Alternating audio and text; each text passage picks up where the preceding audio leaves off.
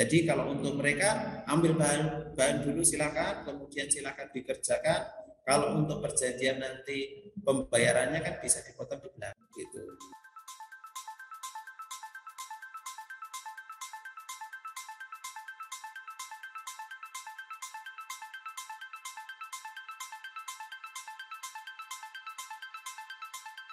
Hai Sobat LSCM Podcast, kembali lagi bersama saya, Ninit Indah Arfitrida. LSCM Podcast adalah platform di mana kita dapat mendengarkan obrolan yang menarik dan fresh seputar logistics and supply chain management. Kali ini saya ditemani oleh dua rekan saya di sini, Pak Dodi Hartanto dan Gina. Halo, saya Dodi Hartanto. Halo, dan saya Gina.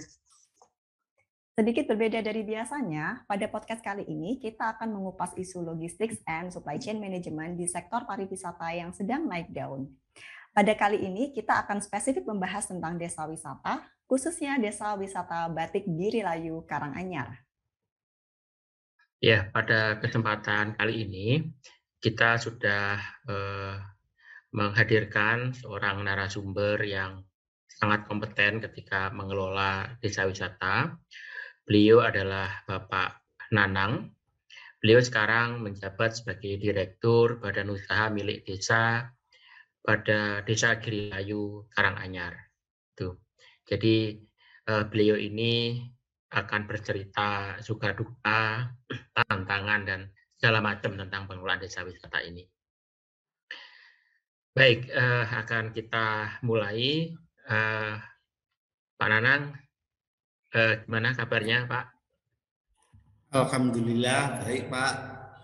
Diri layu siap maju mendunia. Amin, Pak. Baik, ini nanti kami akan tanya-tanya anu Pak Nggih macam-macam. Semoga nanti kalau kita ini publish bisa jadi pembelajaran untuk desa-desa yang lain, Pak, kalau ingin ingin mendunia seperti desa Girilayu. Baik, Pak.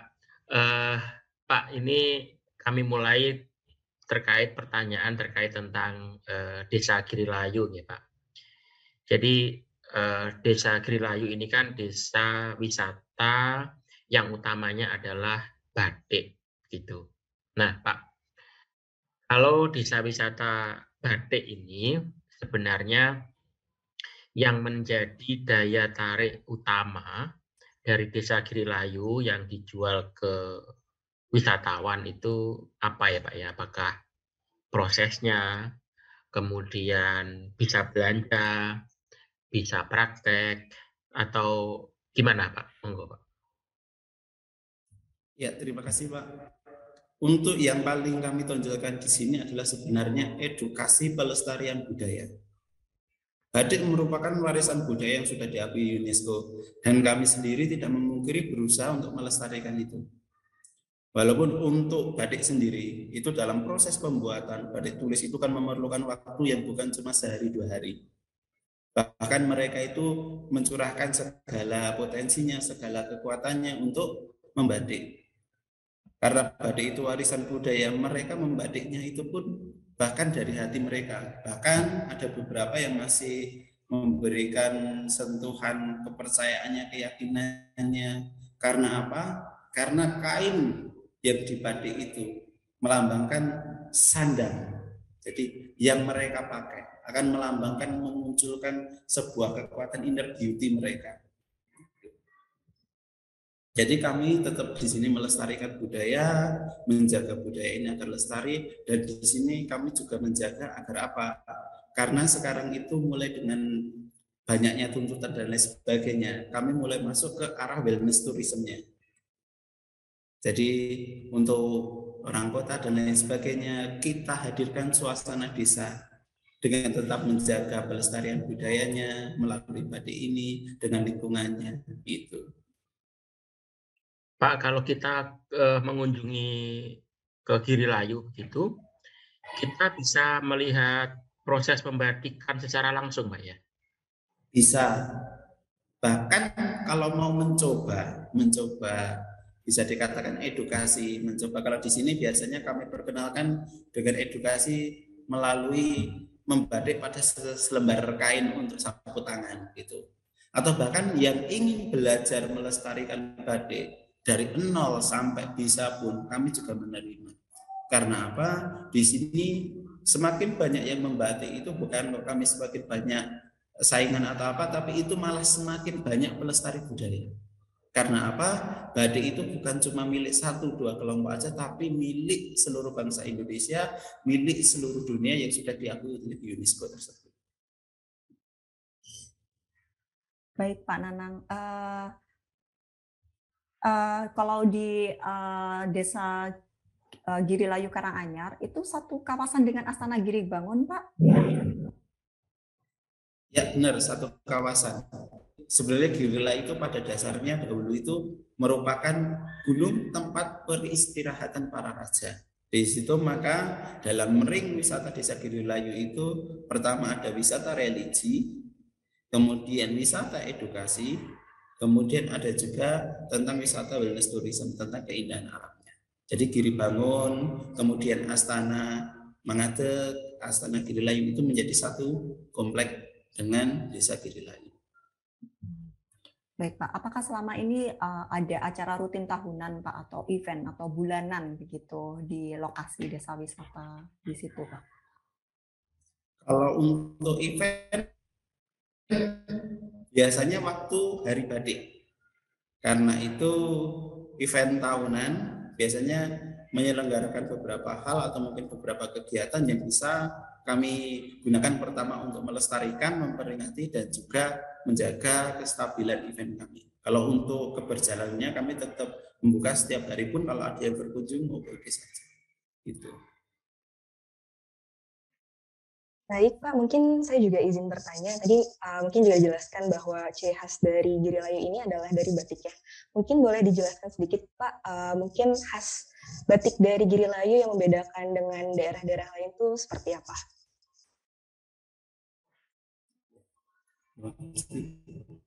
Kalau untuk batik yang menjadi khas kami di sini, kami melihat potensi yang ada di sekitar. Kalau untuk batik kami tetap warisan dari warisan Mangkunegaran karena apa? Kami dulunya memang mendapatkan ilmu itu dari para abdi dalam keraton yang di mana itu menjaga menjaga astana. Kemudian kami juga belajar bahkan sampai sekarang kami tetap melestarikannya. Untuk sekarang yang menjadi ciri khas Girilayu itu ada beberapa. Misalnya saja di Girilayu itu banyak terdapat pohon manggis yang itu bisa menjadikan salah satu ikon. Jadi kami memiliki salah satunya motif manggisan Giri Layu, baik itu yang manggisan pakem maupun manggisan kontemporer. Gitu. Kemudian ada juga motif durian, kemudian yang tidak kalah menarik juga kemarin muncul sebuah motif baru misalnya Mbok Semok. Mbok Semok itu melambangkan ibu-ibu yang sedang duduk membatik uh, ternyata banyak juga ya variasi dari batiknya. Mungkin izin bertanya juga, uh, ini kan mungkin kalau saya nangkep ini bentuknya kain ya Pak.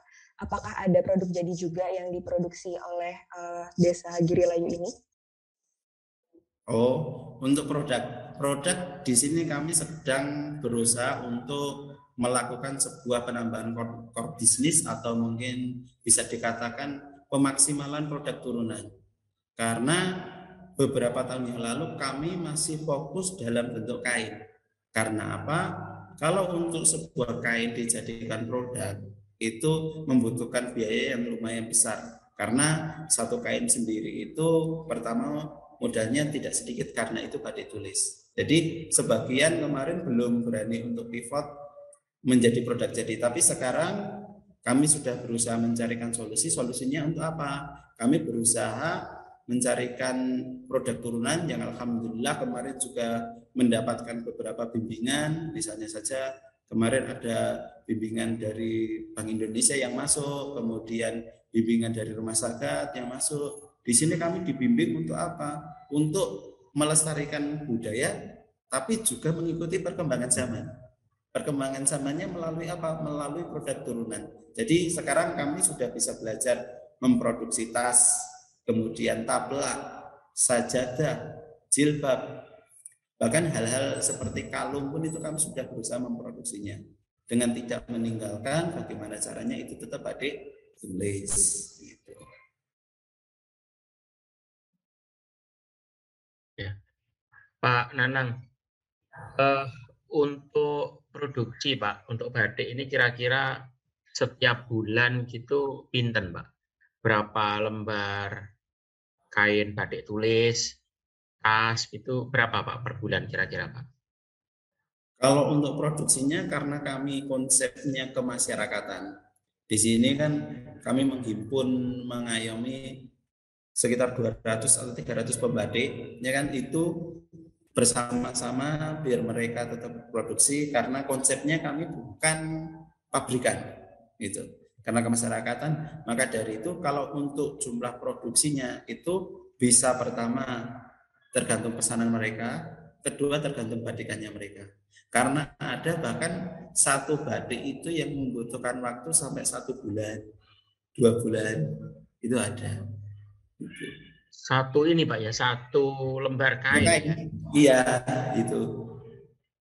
Itu memang karena lama atau memang memang apa Pak kalau orang Jawa itu sambi gitu ya. Jadi kerjakan sebentar, kemudian ditinggal ke sawah, dilanjut gitu. Atau atau gimana Pak lama itu Pak? Pasukan pasukan di sini pasukan mana hati, pasukan ibu-ibu ini yang siap maju ini kan anggotanya sebagai tetap ibu-ibu semuanya kan itu. Yeah. Itu mereka sekarang sudah mulai muncul yang di mana mereka mulai semakin fokus untuk pengembangan produk gitu. Kalau dulu memang masih pekerjaan sampingan kami tidak pungkiri karena dulu kami masih brandnya itu secara tidak langsung itu menjadi buruh buruh badik-badik terkenal kan itu. Nah untuk untuk sekarang kan kami berusaha untuk memunculkan mereka agar mereka bisa memproduksi sendiri, bisa sebagai sebuah pebisnis lah istilahnya seperti itu mengubah mindset mereka. Tapi sekali lagi kalau untuk batik tulis itu pun sendiri itu kan tidak bisa istilahnya kayak disengkong. Disengkong untuk motif-motif tertentu, misalnya motif teruntun dan lain sebagainya. Secepat-cepatnya mereka mereka tetap butuh waktu. Paling tidak misalnya oh untuk motif kontemporer yang cepat bisa sekarang yang dulunya mungkin seminggu dua minggu sekarang oh tiga hari bisa lima hari bisa kan itu. Tapi kalau untuk motif-motif pakem yang motifnya itu kebak istilahnya itu satu kain itu full batik itu tetap membutuhkan waktu walaupun tidak disambi itu paling tidak satu bulan dua bulan. Pak batik-batik itu kita itu pesan Pak ya. Pesan atau ya atau membatik kemudian dijual di toko gitu atau men, atau gimana Pak? Atau dua-duanya? Itu dua-duanya Pak. Kalau untuk batiknya sendiri itu ibu-ibu batik-batik yang telah mereka produksi itu sesuai pertama keahlian mereka, kedua sesuai dengan pandangan mereka. Karena apa? Karena setiap pembatik itu memiliki ciri khas mereka masing-masing. Jadi walaupun misalnya kita membatik teruntung yang sama gitu. Setiap pembatik akan memiliki oh ada yang coretannya itu halus, ada yang coretannya itu rengket dan lain sebagainya. Jadi mereka memiliki ciri khas mereka dan mereka biasanya sudah membuat walaupun tidak ada pesanan mereka tetap berproduksi itu. Jadi secara tidak langsung itu harta karun mereka, celengan mereka dan celengan itu sebenarnya ada banyak di Giri Layu dan di sini kan kami berusaha berusaha untuk apa? Agar harta karun itu itu bisa menemukan jodohnya. Karena bisa dikatakan batik itu kan berjodoh dengan orang yang memakai. Karena bisa jadi menurut pandangan satu orang ah ini saya tidak cocok dan lain sebagainya. Bisa jadi sama orang lain cocok. Karena itu jadi harta karun harta karun mereka yang ada itu sedang berusaha kami tampilkan agar apa? Agar bisa menemukan jodoh batiknya mereka itu Pak Nanang uh, penasaran ya Pak ya, apakah ada koordinator Pak, ada yang mengordinir gitu ya dari 200-300 pembatik tersebut begitu Pak? Atau beliau-beliau kerja sendiri-sendiri, jualan sendiri-sendiri, atau ada yang bantu? Mm Ada yang bantu ada. Pak ya? Hmm. Ada di sini kan dalam 200 pembatikan itu kan mereka tergabung dalam satu kelompok kelompok paguyuban paguyubannya namanya Giri Arum dan di situ sedang kami munculkan jadikan satu pusat komando agar apa agar kita bisa mencapai tujuan bersama yaitu melalui maju mendunia bersama. Karena sekali lagi basis dari usaha kami bukan cuma usaha tentang profit oriented, tapi di sini juga berpikir tentang sosial oriented. Karena apa? Yang berusaha kami sejahtera, sejahterakan itu semua semua para pembatik ini agar mereka bisa menjadikan batik ini sebagai penyambung, penambah pemasukan untuk mereka. Untuk di struktur pengurusan pun ada. Jadi di Giri Layu sendiri itu mempunyai paguyuban yang namanya paguyuban Giri Arum itu. Nah dari satu paguyuban itu kami mengayomi 12 kelompok yang di mana setiap kelompok itu memiliki anggota masing-masing. Mereka mengkoordinir para anggota kelompoknya. Dari 12 kelompok ini mereka tetap menjadi satu komando melalui koordinator dan pengurus yang di sini ada beberapa anggota yang kami jadikan bisa dikatakan lokal leadernya. Jadi lokal leader ini kami pasangkan agar apa? Agar bisa mengkoordinir segitu banyak ibu-ibu biar bisa menyatukan visi dan misinya untuk menuju tujuan utama kita bersama sudah tidak waktunya lagi kita untuk berdiam diri cuma di ruang lingkup karangan. Kita mulai maju, yuk kita mulai mendunia. Itu. Jadi dari tim kami sendiri ada banyak, misalnya satu sendiri dari ketua paguyuban kami dari Bapak Selamat itu yang beliau juga di sini sebagai kepala desa yang mengayomi kami. Dan itu kemudian ada juga dari koordinator, misalnya Bapak Nyoto yang beliau menyuak meluangkan waktunya di satu sisi beliau yang sebenarnya guru seni beliau juga ikut bergabung kemudian ada juga pengurus-pengurus yang di situ mereka semuanya adalah para pembatik-pembatik yang mempunyai visi misi yang sama untuk apa? Bukan cuma untuk diri sendiri tapi untuk masyarakat kiri lagi. Baik Pak, menarik sekali ya Pak. Uh, kemudian kalau di paguyuban tersebut Pak, apakah ada yang uh, bertindak sebagai mencari pasar begitu Pak ya. Ingin menjual produk-produk batik di Giri Layu itu keluar wilayah Giri Layu begitu.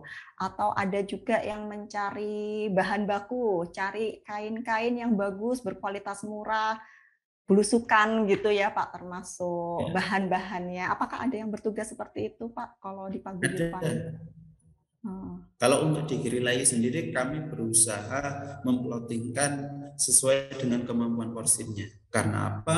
Karena di sini kami ada beberapa stakeholder yang terkait atau bisa dikatakan lembaga bagian gitu. Misalnya sendiri kami tidak dipungkiri kami berada di bawah naungan pemerintah Desa Girilayu.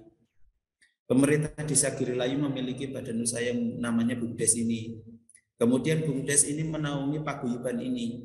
Jadi untuk pencari pasar dan lain sebagainya, kami sedang juga berusaha menyusun, kami berusaha membuat tim khusus yaitu merupakan tim digital marketing. Nah, tim digital marketing ini arahnya ke situ. Jadi berusaha untuk mengembangkan pasar. Karena apa? Karena untuk pemasaran kami sebelumnya kami biasanya menggunakan melalui mengikuti event-event yang berupa event-event pameran, kemudian kerjasama dengan pihak ketiga misalnya hotel dan lain sebagainya itulah di sini kami berusaha mencarikan alternatif baru agar apa? Agar harta karun yang ibu-ibu miliki ini itu bisa menemukan jodohnya itu bisa dilakukan melalui apa? Melalui digital. Sekarang yang berusaha kami sasar adalah pasar digital. Dan pasar digital kalau kami semua itu serahkan ke ibu-ibu karena ibu-ibu tidak dipungkiri karena keahlian utama mereka itu membatik. Nah, itu kan jadi kami berusaha untuk mencarikan tim khusus. Jadi tim khusus ini di digital marketing ini berusaha dibangun melalui anak-anak yang muda. Jadi mereka yang sudah melek teknologi. Kalau untuk spesialisasi bahan itu kami usahakan untuk tupoksinya kami kasihkan ke BUMDes agar tidak terjadi tumpang tindih eh, kalau misalnya ada pesanan. Jadi kalau ada pesanan bisa dikatakan oh tugasnya mencari bahan ini nanti ambilnya bahan ini. Kemudian untuk yang produksi sini kemudian kalau untuk tambah nanti pemasarannya ini itu jadi sudah berusaha memposisikan agar tidak saling bentrok kepentingan dalam satu tubuh. Tapi kalau sekarang itu sudah mulai banyak anak muda yang mulai ikut bergabung. Tapi kalau untuk keahlian tidak dipungkiri, mereka sedang menyesuaikan keahliannya dengan mewarisi dari istilahnya senior-seniornya.